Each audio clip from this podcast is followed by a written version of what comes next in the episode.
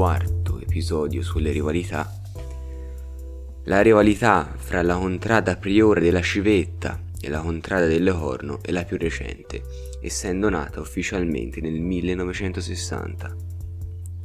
I motivi sono da ricercare in qualche screzio fra i giovani delle due contrade e in qualche dissidio per motivi di confine. Ma l'episodio determinante è legato al palio straordinario del 4 settembre 1960, vinto dalla civetta con Ciancone ed Uberta De Mores. Il binomio civettino era talmente superiore agli altri che già al primo San Martino il palio era deciso.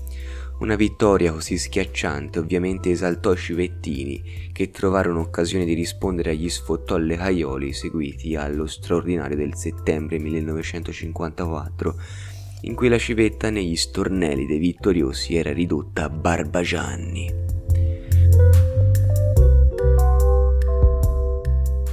Fino a quel momento i rapporti fra le due consorelle erano da ritenersi normali, l'unica contrapposizione poteva essere ricercata nel fatto che, storicamente, la civetta era più vicina all'Oca, mentre il Leocorno alla torre. Nel palio raramente le due contrade si erano trovate a confronto, però la rivalità iniziò a prendere forma negli anni 70 questo periodo fu particolarmente sfortunato per i lecaioli, i quali videro la propria contrada diventare nonna nel 1973, al contrario della civetta che riuscì a vincere due pali in tre anni. Nel 1976 con Aceto e Panezio, partendo di rincorsa, e nel 1979 con Tremoto e Chebella.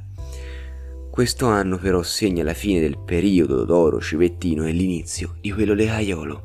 Infatti L'anno successivo il Leocorno riuscì a vincere dopo un digiuno di 26 anni, grazie ad Aceto e Uana dell'Echereo, e la contrada di Pantaneto riuscì a vincere altre 5 volte nell'arco di 21 anni, a discapito del popolo del Castellare. Negli anni 90 bisogna riconoscere alla civetta di aver dato il via alla carriera di Luigi Bruschelli, detto Triciolino. Nell'agosto del 1993 fu determinante con le sue nerbate nel bloccare Bastiano, che difendeva i colori della rivale. Tuttavia, due anni dopo la civetta pagò a caro prezzo la scelta di Trecciolino al posto del Pesse, che andrà a vincere per il popolo di Pantaneto. E Trecciolino è protagonista ancora in un altro episodio quando nel luglio 2001, dopo aver sempre vestito i colori della civetta in proiezione anti-Leocorno, a sorpresa veste il giubbetto delle fonti di Follonica. Riesce a partire in testa con il debuttante Ugo Sanchez, ma cade al primo casato. Lo scosso perde posizioni ma in rimonta riesce a battere la civetta e vincere la carriera.